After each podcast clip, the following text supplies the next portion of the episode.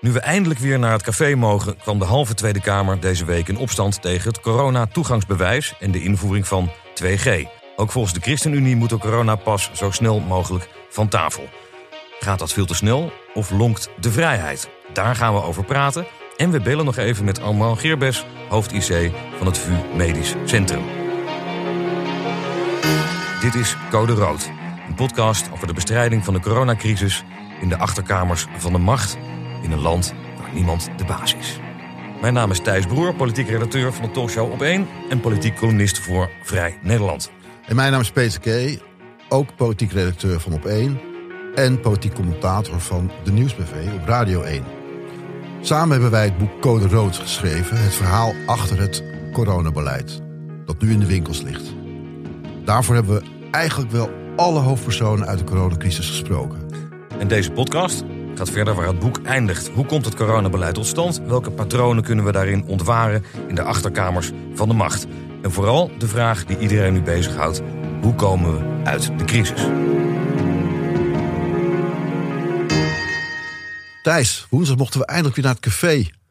En? Ja, jongen. We waren erbij, hè? Dat was het gezellig. In een cafeetje ergens uh, aan de Vecht waren we, waar het langzamerhand volstroomde. Mensen van alle leeftijden door elkaar. Um, en om, om tien uur wilde nog helemaal niemand naar huis. Nee, ik geloof dat het ook wel tot kwart over tien uur volgehouden eigenlijk. Ja. En ik vond het mooie dat je, de, je zag de bevrijding bij iedereen. Dat het, het aardige van een café is dat je ook mensen tegen lijf loopt waar je niet meteen mee hebt afgesproken. En een soort spontane ontmoetingen ontstaan. Ja. Ik was bijna vergeten dat dat zo werkt. Ja, wat hadden we dat lang niet meegemaakt zeg. En wat een leuke mensen allemaal daar. Uh, ik heb zo'n leuk dorp. dorpje aan de Vecht. Ja, ja, ja. Uh, nee, er was zat goede sfeer in. En ontzettende lieve mensen daar in de bediening ook. Die heel erg voor je willen zorgen. Ja, die waren opgetogen. Die hebben al heel, heel lang stilgestaan. Die mochten alleen maar afhaal doen. Arme mensen. En nu eindelijk konden ze weer uh, echt aan de slag. Ja, en nou ja, goed. Wat me wel opviel trouwens is dat echt helemaal niemand zijn QR-code hoeft te laten zien daar in het café. Nee, het aardige is dat je je ontzettend welkom voelt. Ook omdat er geen mensen staan bij de deur die, jou, uh, die jouw pasje lopen te controleren. En tegelijkertijd ja, dus denk je ook, jongens, in de horeca, wees nou verstandig. Hou nou die controle. Ik heb uh, Kuipers en Rutte niets anders zien benadrukken... dan dat het onze eigen verantwoordelijkheid was. En dat we vooral ons goed aan de maatregelen moeten Ja, maar tegelijkertijd merk je dus in het hele land... dat steeds minder mensen zich überhaupt aan die maatregelen willen houden. Dat ze snakken naar de bevrijding. En bovendien, langzamerhand, beginnen te betwijfelen... hoe zinnig die maatregelen überhaupt nog zijn. Heeft het nog wel nut om die QR-code overal te laten zien... waar je binnen moet komen? Ja, en dat, dat, dat bespreken de mensen niet alleen in het café... maar ook in, de, in het parlement op dit moment. En dat is eigenlijk waar wij het vandaag graag over willen hebben. Um, en waar het parlement het dus ook over had... is de 2G, wat misschien een, een maatregel kan zijn... om ons uit deze crisis te leiden... is dat wel een goede methode om daarmee bezig te zijn. Voilà, en, en hoeveel zin heeft het nog om iedereen voortdurend te laten testen? Na de actualiteit. Van het café naar een debat over 2G. Ja, terwijl iedereen dus weer naar het café ging, werden Mark Rutte en Ernst Kuipers naar de Kamer geroepen voor een debat over de versoepelingen. Uh, we hebben het allebei uitvoerig gevolgd. Van moment tot moment. Wat mij toch het meest opviel, is dat de halve oppositie ongeveer uh, uh, te hoop liep tegen de coronapas. En vervolgens ook nog tegen dat wetsvoorstel om 2G in te voeren. Um, Gert-Jan Segers gooide als eerste de steen in de vijver. Niet voor, voor niks, dat is opmerkelijk, want hij is een. Hij is natuurlijk de leider van, uh, van een van de coalitiepartijen. Uh, hij stelde meteen al voor, voorafgaan aan het debat... en ook al in het eerste half uur... dat we zo snel mogelijk van die coronapas af moeten zijn. Omdat het langzamerhand geen verantwoorde uh, beperking van de grondrechten meer betekent.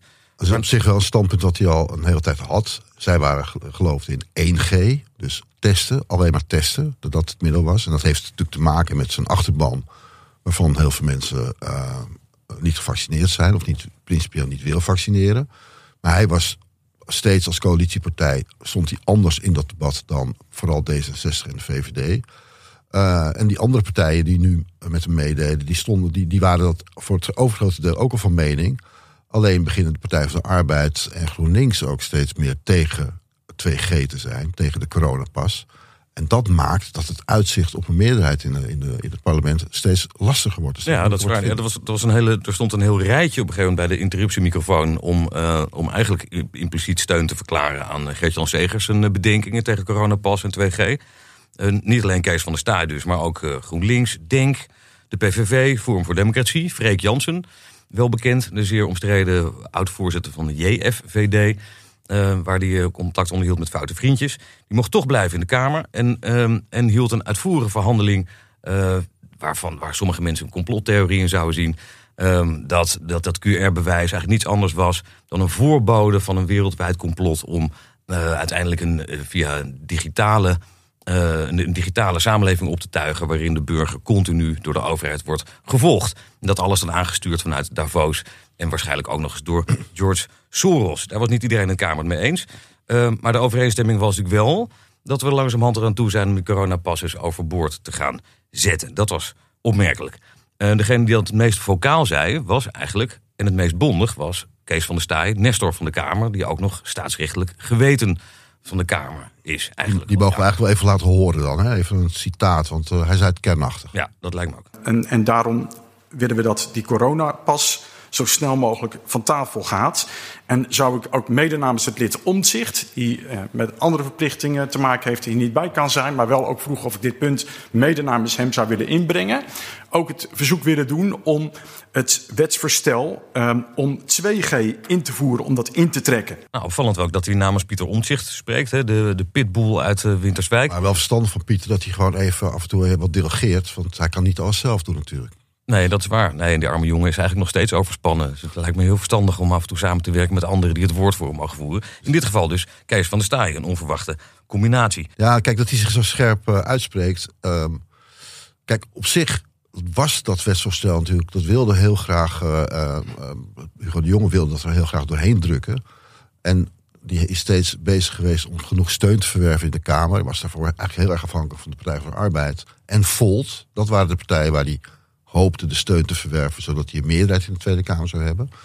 Um, maar die en GroenLinks zou dan misschien nog mee kunnen doen. Misschien de ChristenUnie dachten ze toen. Een beetje gedwongen door de coalitieafspraken. Maar die steun valt steeds verder weg. Sterker nog, GroenLinks, uh, de ChristenUnie gaan echt niet meer bewegen daarop. Nou, dan moet je dus nog hopen dat Volt de goede kant op gaat voor uh, Kuipers dan nu. Die er ook steeds aan vast wil houden. Um, en de Partij van de Arbeid. Maar als je Kuiken, die neemt eigenlijk ook steeds meer afstand. En toch blijft dat wetsvoorstel boven de markt hangen. Omdat Kuipers het nog steeds ziet als een middel om in te zetten. Als een van de instrumenten, zoals hij dan noemt, om uit deze coronacrisis te komen. En Rutte gelooft er ook nog heel erg in. Ik denk dat we even goed over dat omstreden wetsvoorstel door zouden moeten praten. Ja, want het is de vraag of dat uh, wetsvoorstel er überhaupt ooit nog gaat komen. Een vanaf het begin omstreden wetsvoorstel. Wat de discussie nog lastiger maakt in de Tweede Kamer van de week... is dat er vorige week een tamelijk vernietigend rapport van de TU Delft is verschenen. Het eerste grote rapport waarin uitvoerig gemodelleerd is... Um, wat de effecten nou werkelijk zijn van het 2G en het 3G-beleid. Uh, en daar bleek eigenlijk uit dat sinds, um, sinds de, de Omicron-variant, die veel besmettelijker is... Uh, dan de Delta-variant eraan vooraf ging, het eigenlijk steeds minder effectief begint te worden. He, omdat mensen die wel degelijk uh, gevaccineerd zijn, het virus ook nog kunnen verspreiden, et cetera. Waardoor eigenlijk de basis onder het hele idee langzamerhand aan het wegvallen is.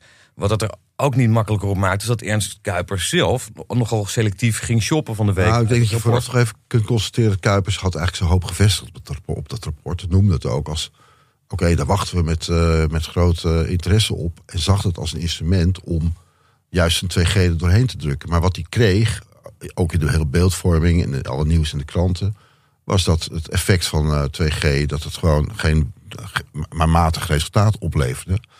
Ja, en zelf ging en sterker nog, dat het vooral nadelige effecten heeft als je het zou afwegen.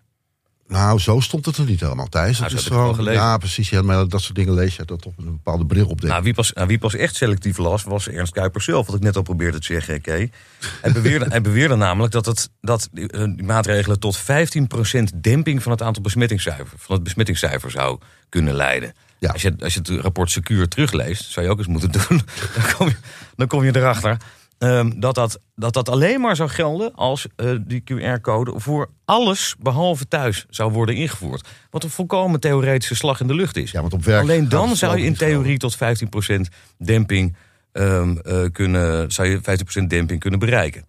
Dus de halve Kamer viel ook over Ernst Kuipers heen. Uh, zelfs Gert-Jan Zegers, die niet zo, meestal niet zo heel stellig is in zijn, in zijn verwensingen, zei nog dat het een oneerlijke voorstelling van zaken is. Dat zal je maar gezegd worden door iemand van de ChristenUnie als kerstvers minister. Kijk, het, daadwerkelijke effect is 10%, meen ik. ik. ik. vind het ook raar. Echt wel het eerste foutje van Ernst Kuipers om dat verkeerd te brengen. En bovendien liep je ook nog met de grafiekjes een beetje te, te rotzooien... die hij gebruikte tijdens die persconferentie. Dus het was niet het optimale optreden van hem. Maar het blijft wel overeind dat uh, toch tot een vermindering leidt van het aantal. Uh, dus dat, dat het tot een demping leidt, die eerder in de buurt van de, van de 10% ligt dan die 15%. 8,9 als ik me goed herinner. Nou, ik zeg in de buurt van 10%. en, Naar boven afronden, ja. Precies, dat mag je altijd doen. Um, en je ziet ook dat andere landen het gebruiken en dat het daar toch een heel nuttig uh, uh, instrument is. Duitsland en Frankrijk zijn gewoon open gebleven. Tijd, toen wij, terwijl wij die lockdown hadden. In Duitsland kon je nog wel naar het theater, kon je nog wel naar een restaurant. Um, nou, ik had er een, een, moord voor gedaan als wij de afgelopen vijf weken 2G hadden gehad. De, de vrijheid, en, vooral voor de culturele sector bijvoorbeeld. Het, het, was al raar dat die dicht moest, want daar werd goed gecontroleerd. Daar kun je ook afstand houden. Daar kun je eventueel nog wat stoelen vrijlaten als je wil.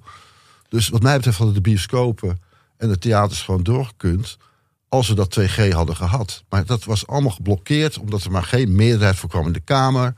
Omdat iedereen dat liep te saboteren. Ik denk dat het ja, jammer is. Haar saboteren, dat vond ik wel heel badinerend. Volgens mij waren er hele serieuze, zwaarwegende argumenten tegen invoering van 2G. Het effect daarvan zou zijn geweest dat honderdduizenden mensen in Nederland... die om uiteenlopende redenen zich niet konden of wilden laten vaccineren... Uh, buitengesloten zou worden van een deel van het, van het publieke leven. En ik begrijp eigenlijk heel goed dat de ChristenUnie en de, en de SGP zich daar vooral ook uh, tegen verzetten vanaf het begin. Omdat je in feite daarmee tweederangs burgers creëert. En wat, zij, en wat, het, wat het een serieus argument maakt, dat werd, daar werd ook een beetje schamper over gedaan vanuit de progressieve hoek. Want daar heb je die orthodoxe christenen weer. Ja, progressieve maar... hoek. Dat, de progressieve hoek is, is de D66-VVD. Dat zijn meer de liberalen eigenlijk.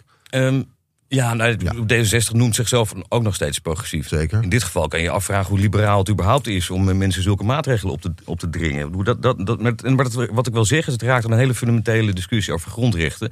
En het verbaast mij niks dat juist de ChristenUnie en de SGP zich zo krachtig verzet hebben tegen 2G.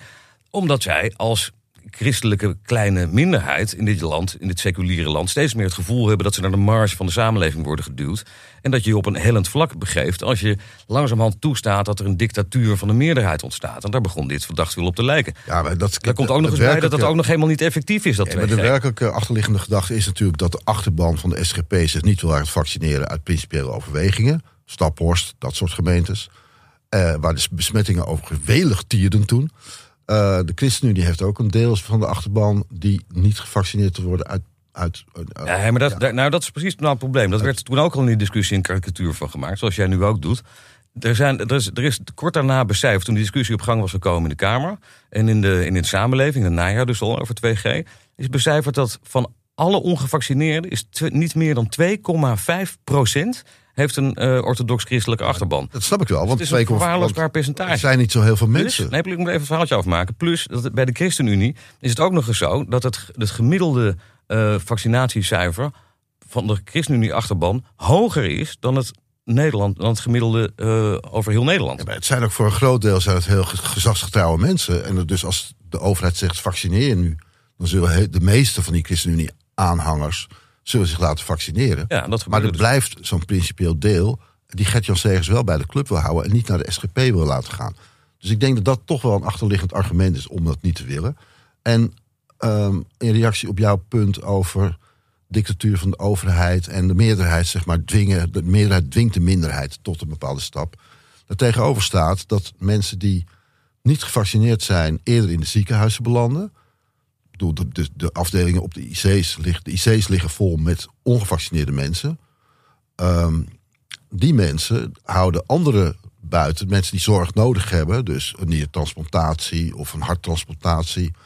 Die mensen kunnen die zorg niet krijgen op dat moment, omdat die IC's vol, vol liggen. Dus uh, een kleine minderheid dwingt vanwege principiële overwegingen uh, houden ze een grote uh, groep mensen buiten de ziekenhuizen die die zorg wel nodig hebben. En dat vind ik eigenlijk wel een stuk uh, eigenlijk asocialer dan iets doen voor de gemeenschap en dus je laten vaccineren. Ja, ik, En dat 2G is natuurlijk wel, dat is de achterliggende gedachte die daar gekoppeld is. Ook wel, stiekem natuurlijk. Als je niet kunt, als je nergens meer naartoe komt zonder een coronapas, dan ben je ook eerder geneigd om je te vaccineren. En ik denk dat dat is voor de samenleving in ieder geval beter. Nee, maar misschien moeten we ook gewoon daarom een hulpleiding roepen. Ehm, we zagen wel aankomen dat we het hier niet over eens zouden worden. En ja, eh, er is één man die, die toch wel de aandacht op zich heeft weten te vestigen, ook in ons programma op één. Omdat hij op eh, 17 december, daags voordat de, de lockdown werd, werd, weer werd afgekondigd door, door Hugo de Jonge en Rutte toen nog, weet je wel, 18 december, de zaterdag 18 december, smiddags. eh ja, we gaan weer de lockdown in.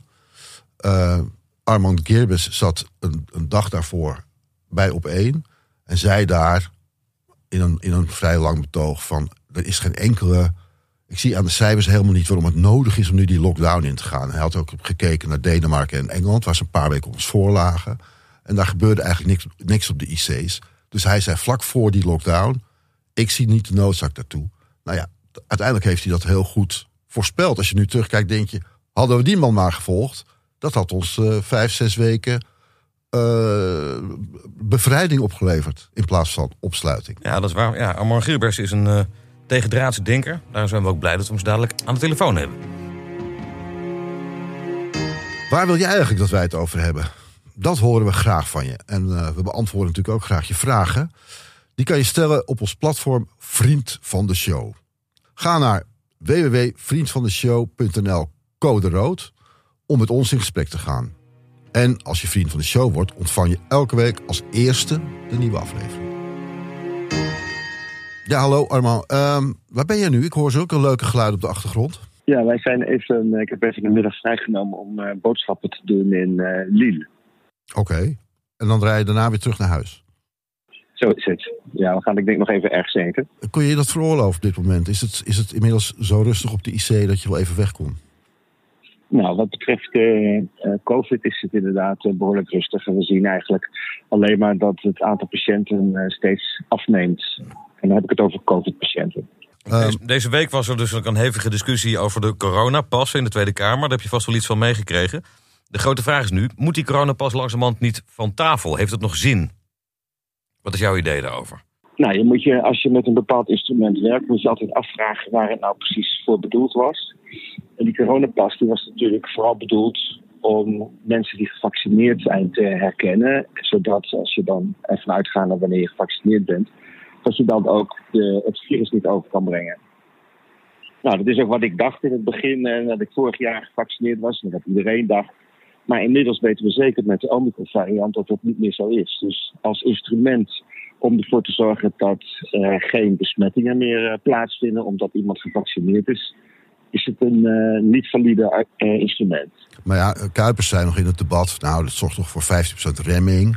En dat betekent wellicht over een, een tijdje... dat de, toch de theaters kunnen open blijven... en de horeca kunnen open blijven als het allemaal weer erger wordt. En als je dan alleen maar mensen met een coronapas binnenlaat.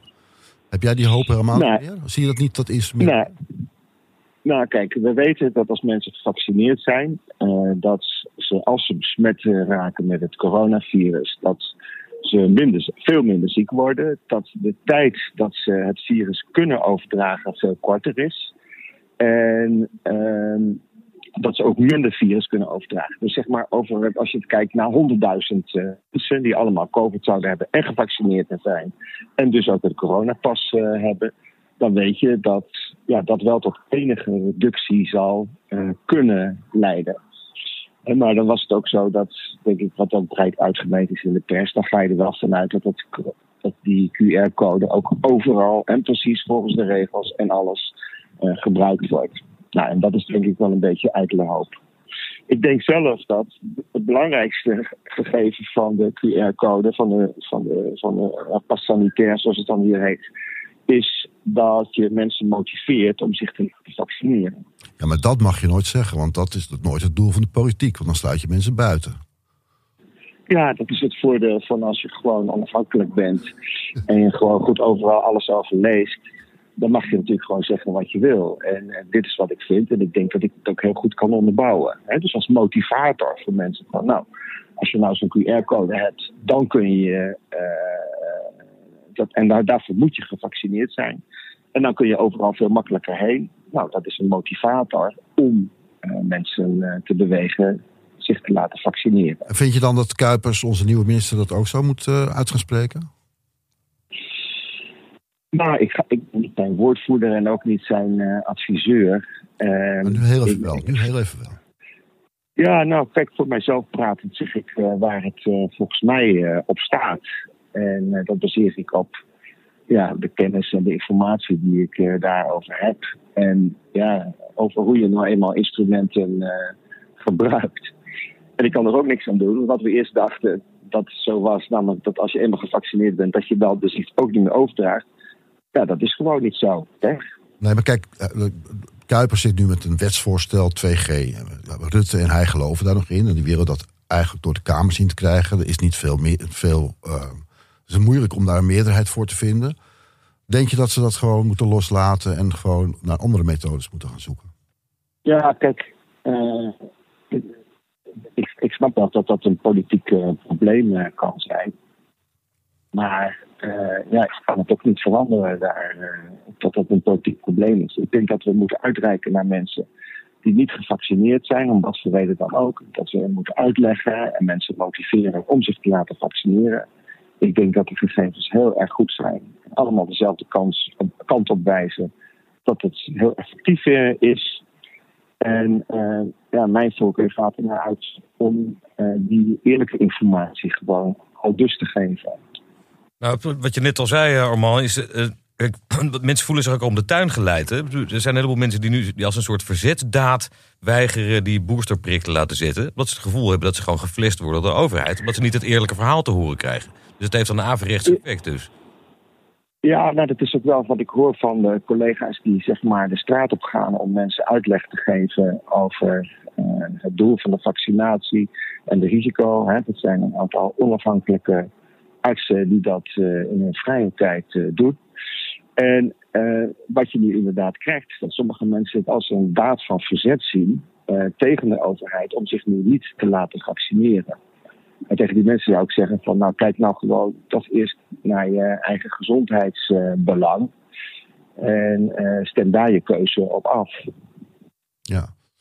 Um, als we 2G loslaten, dan is het alternatief, wordt dan door de, door de GroenLinks en door de ChristenUnie aangedragen, 1G. Daar geloven zij heilig in. Uh, daartoe zouden we dan moeten overgaan. 1G is bijna altijd en overal testen voor allerlei bijeenkomsten. Is dat een, goede, is dat een goed alternatief? dat is wat mij betreft een, een heel erg slecht idee. Uh, ik heb in het verleden, een uh, recente verleden, een stukje geschreven over de testmaatschappij en alle nadelen die daaraan vastzitten. En alle uh, ja, premisses die daarbij behoren. Nou, dat je alles wil controleren uh, en alles wil kunnen meten. En dat je over de perfecte test beschikt die altijd gelijk heeft. En ik moet er niet aan denken dat we een pad opgaan waarbij als ik naar een restaurant wil of een bibliotheek, dat ik eerst getest zou moeten worden. En ik denk sowieso een heel slecht idee is om mensen zonder klachten, om die ook maar enige test te laten ondergaan. tenzij je daarvoor aantoonbaar een hele goede reden hebt met een heel belangrijk effectief uh, verhaal. Maar dat is er zeker niet. Hè? Want dan zeggen we van, nou, dan gaan we testen op COVID. Nou, dan gaan we straks ook nog even testen op influenza. Dan gaan we straks bij de discotheek gaan we alle jongeren vragen om zich van tevoren te laten testen op gonoreu. Want dat kan je ook asymptomatisch hebben. En op uh, chlamydia. En ja, ik hoop dat ik met deze voorbeelden wat duidelijk maak dat het een heilloze weg is. Misschien is dat een heel goed idee, Arman. Misschien is dat een heel goed idee. Dat is een veel veiliger samenleving krijgen we dan toch? ja, ja, maar kijk, weet je, je moet ook nog even onthouden waar het leven ook alweer komt. Het leven is bedoeld dus geboorte en je overlijden zoveel mogelijk plezier en geluk uh, uh, te hebben. En dit maakt alles tot een uh, totaal onwerkzame situatie. En dan ga ik helemaal nog niet in op de risico's die je loopt bij vals positieve uitslagen. Hè. Dus ik ga bij ik ben ergens heen en die zegt: nee, mag je naar binnen, want ik ben positief getest. En je moet natuurlijk alleen maar een test gebruiken als die test ook meet wat je wil meten. En als je ook met die uitslag iets kan wat zin heeft. Nou, ik heb in die stukken heel goed uitgelegd dat als mensen asymptomatisch zijn, dat de kans dat iemand, als die een positieve uitslag heeft, dat hij de ziekte niet heeft, dat die heel erg groot is. En dat is a fortiori zo bij mensen die as, asymptomatisch zijn. En als de ziekte straks ook veel minder gaat voorkomen. En daarnaast moet je ook niet vergeten dat zo, als we dan praten over een PCR-test, dat die ook nog heel lang een positieve uitslag kan geven, zonder dat iemand op enige manier besmettelijk is. En wat zo'n PCR-test, die is zo gevoelig dat hij ieder klein deeltje van wat ooit van het virus was, uh, kan uh, uitvergroten. En dan krijg je een uitslag van dat je uh, positief bent voor COVID. En dat is dus niet zo. Je hebt alleen, ja, laat ik het maar zo noemen, een viruslijkje heb je nog in je, in je keel. Ja, en daar moeten we toch mensen allemaal op willen gaan testen. Dus ik denk en een 1G, dat is echt een heilloze weg. Oké, dus 1G zetten we nu bij de schroothoop. Um, wij gaan tegen Segers en Jesse Klaver zeggen... jongens, kapper mee, 1G, dat is hem niet. Um, maar ja. ik vind je helemaal wel vrij sceptisch over testen. Is het nog wel zinvol om al die testen te doen die we nu doen? Want dat is de, de teststraten staan bomvol. Ja, kijk, als je een, een, test doet, moet je altijd van tevoren afvragen van uh, test ik precies wat ik wil testen? En als ik een bepaalde uitslag krijg, is dat dan ook de waarheid? En dan vervolgens, wat moet ik dan met die uitslag doen? En ik denk dat het niet voor niets is dat er nu een aantal landen zijn die nu zeggen van jongens, uh, ja, dat COVID dat is erg gewoon. Uh, we hebben nu een heel groot gedeelte van de bevolking die antilichamen hebben. Het zij door vaccinatie, het zij doordat ze de ziekte doorgemaakt hebben, het zij door beide. En uh, ja, op een gegeven moment moet je accepteren dat er zo'n besmettelijke ziekte is. En dan kan je nog eens af en toe wat uh, steekproeven doen om te kijken of het zich anders gaat gedragen dan wat jij zou verwachten. of er nieuwe varianten komen waar je wat misschien aan moet doen. Of je daar je nieuwe vaccins op moet gaan bijstellen. Ik denk dat dat een logische weg is. Maar om nu straks elke Nederlander één keer per dag te gaan meten. Hè? Want ja, waarom zou je het maar één keer per dag doen? Waarom gaan we het eigenlijk niet iedere vier uur doen? Ja, hè? Want als, hè? Dus de ratio die raakt helemaal zoek. En ik zou toch iedereen willen oproepen om weer even een beetje afstand te nemen. En dan uh, te denken van jongens, waar zijn we nou weer precies mee bezig? Wat zijn de dingen die wij precies willen bereiken? Hè? Dat is ook wat denk ik het OMT uh, moet doen en het RVM. Van wat zijn nou precies de doelen die wij stellen aan alle maatregelen en metingen en dergelijke die wij doen. Wat willen we bereiken? Kijk, in maart 2020 begreep ik het allemaal heel erg goed. Toen werden we overspoeld op de intensive care door uh, patiënten met uh, COVID. En nou, dat was helemaal onduidelijk. En dan moet je meten en isoleren, et cetera. Maar ja, er komt een moment dat je uh, moet zeggen van, nou, uh, ik denk dat nu de nadelen van uh, dat allemaal maar testen, dat dat veel groter wordt dan het potentiële voordeel wat we ervan kunnen hebben. Dus jouw advies eigenlijk is, en als het aan Armand Gerbers ligt, is het dus eigenlijk, jongens, gooi die teststraten maar dicht en accepteer COVID als een onderdeel van de maatschappij. We moeten ermee leren leven. Nou, dat, kijk, dat is op enig moment zeker mijn advies. Uh, mijn op advies op dit moment is van jongens, ga nou even precies definiëren wat je ook alweer precies uh, wil en waar het uh, om gaat. En mijn inschatting is dat het moment dat we zeggen van we moeten niet meer alles maar steeds gaan testen, dat dat ja, helemaal niet zo ver weg meer is.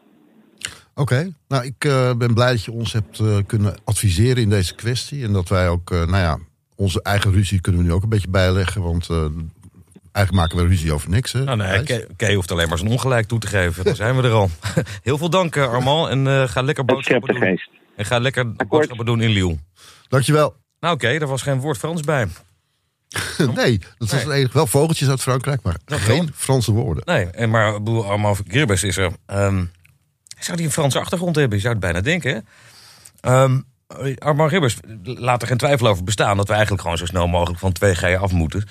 Dat dit zo goed de stekker uit het wetsvoorstel getrokken kan worden. Dat zelfs dat testen nauwelijks zin meer heeft. Ja, dus nou, ja, kijk wat hij eigenlijk zegt. We, moeten toe naar die uh, Deense en Britse samenleving. Waar eigenlijk de meeste COVID-maatregelen, vrijwel alle COVID-maatregelen zijn losgelaten. Um, en ja, wat het testen betreft, dat vind ik wel heel opmerkelijk. Omdat je gewoon nu uh, iedereen is inderdaad de hele dag aan testen voordat je hier het kantoor binnen mag, lopen. Dan hebben we allemaal toch s ochtends wel een coronatestje gedaan. Ik wat minder tegenwoordig, want ik heb het toch net gehad. Maar de meeste mensen moeten dat uh, doen. Je ziet ook heel veel valse besmettingen trouwens. Want dan, dan ons, bij onze collega's ook op de redactie waren er twee gisteren positief. Die gingen toen een PCR-test waren. Toen waren ze weer negatief. Tegelijkertijd zijn er per dag uh, 60, 70.000 besmettingen. Um, ja, nou, ik vind het heel interessant dat hij nu zegt van nou, hou er maar gewoon mee op. En uh, accepteer het zoals het is. Ja, precies. Hij is niet, ja, het is ook niet vol te houden zoals het nu gaat. Er doen honderdduizenden mensen die, die vanwege de regeltjes officieel in quarantaine moeten zitten thuis. Zich daar altijd niet aan houden. Het hele openbare leven wordt lamgelegd op deze manier. Dat hou je ook niet vol. Weet je? Dus het is, we nee, al die quarantainegevallen en zo. En, uh, nou ja, en ook wel heel terecht dat hij uh, suggereert dat je dan ook tegelijkertijd op allerlei andere dingen getest moet worden. Als je dan toch een test bent, test hem dan overal op. Ja, maar dat is natuurlijk een totaal krankzinnige wereld waar je dan in terecht komt. Ja. Ja, nee. Test op gewoon een rui voor je naar de nachtclub binnen mag. Jezus, Mina. Mooi bedacht. Je moet er niet aan denken. Komen Rutte en Kuipers eindelijk met een lange termijnvisie? Nou, deze kwestie mogen Mark Rutte en uh, Ernst Kuipers dus de komende weken of maanden gaan oplossen. Uh, in, uh, tegen het einde van het debat leidde dat nog tot een stevige confrontatie in de Tweede Kamer van de week. Toen Edgar Mulner van de PVV ertoe opriep om 2G uh, vooral zo snel mogelijk in te trekken. Uh, en hij ging ervan uit dat het met Mark Rutte makkelijker zaken te doen zou zijn dan met Ernst Kuipers. Toen kreeg hij dit te horen. Oh, wat geeft u dat gevoel? Nou, dan is het hele antwoord helemaal nee. Nee, dat gaan we niet doen. En niet omdat ik nou zo blij ben met dat, dat gezeur iedere keer met die QR-code en alles. Ik vind het ook allemaal irritant. Maar het moet we zitten gewoon nog in een fase waarin het allemaal te risicovol is. Maar we kunnen niet en uh, vandaag zien dat we naar richting 80.000 besmettingen gaan. En heel veel open willen doen. Maar dan ook een instrument wat ook weer leidt tot een uh, matiging van de oploop van de besmettingen wegnemen. Omdat we het vervelend vinden. Dat gaat gewoon niet. Ja, nou dan hoor je wel dat, uh, dat Rutte in ieder geval vast wil houden aan 2G. Nog steeds als een heel nuttig instrument ziet. Ja, hij zegt, dus... zet zich schrap. Hij zegt nee, dat gaan we niet doen. Nee, dus is het denk ik heel goed als we, als we hem toch even vertellen hoe daardoor specialisten uit de medische sector tegenaan wordt gekeken. Met name door meneer Girbus. En uh, uh, hem laten deelgenoot worden van onze, onze bevindingen van vandaag. Want, nou ja, we horen dus, het is, het is eigenlijk een instrument dat niet meer gaat werken. En toch blijven ze dat maar volhouden, dat ze daarin geloven dat het nodig is. Ja, de vraag is hoe lang die het nog vol kan houden. Het, is, het doet, deed mij sterk denken aan die krampachtige verdediging van 2G... waar ze nu al maanden proberen vast te houden... terwijl langzamerhand ook in de wetenschappen steeds meer mensen tegen te hoop lopen... Uh, aan de verdediging van de avondklok als, uh, als nuttig instrument om het uh, virus te bedwingen. Waar ze vorig jaar ook eindeloos over gesoebad hebben. Die is uiteindelijk ook nog tot verbijstering van veel mensen. Dat onze grote ergernis, we waren de enige niet, nog hebben ingevoerd ook.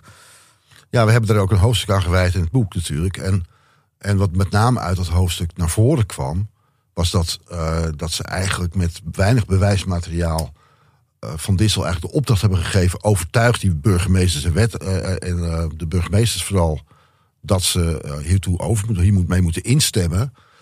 En die burgemeester zat echt zo te kijken naar drie A4'tjes bewijsmateriaal en dachten van oké, als dat het is, wij zien het niet zitten. Nee, Toen werd het, het kabinet duwde het toch met volle kracht doorheen. Waarop wij van 19 januari tot ergens uh, eind maart, begin april... hebben met die avondklok te maken gehad. Ja, precies. Waarvan na afloop ook nog eens bleek... wat door critici van tevoren al werd gezegd... dat het hele instrument uiteindelijk helemaal niet heeft geholpen.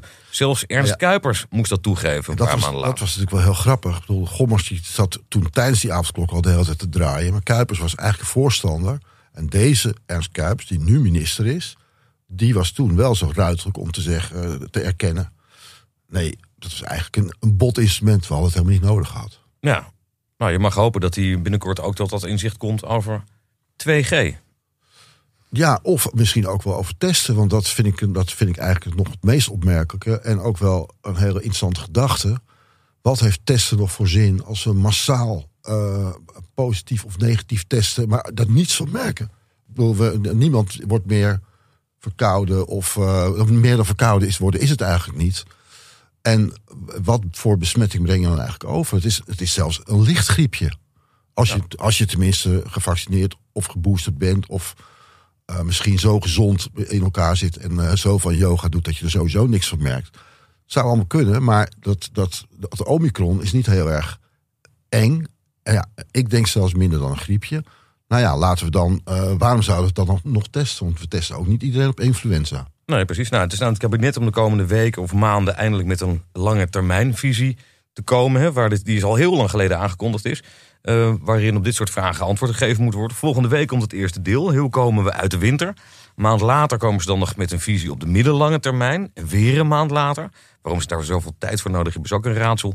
Eh, komt dan eindelijk het antwoord op de vraag: hoe versterken we de pandemische paraatheid? Zoals het werd genoemd in het eh regeerakkoord. Eh, achter de schermen is ook nog een, begreep ik, maar daar is nog niet, eigenlijk bijna niets over bekend. Een gezelschap van 150 experts, mensen uit de samenleving bezig samen te brainstormen. Hoe het Ja, die, die komen, moeten met die lange termijnvisies komen. Waarvan Ja. we de volgende week of de week daarna de eerste, het eerste brokstuk gepresenteerd krijgen.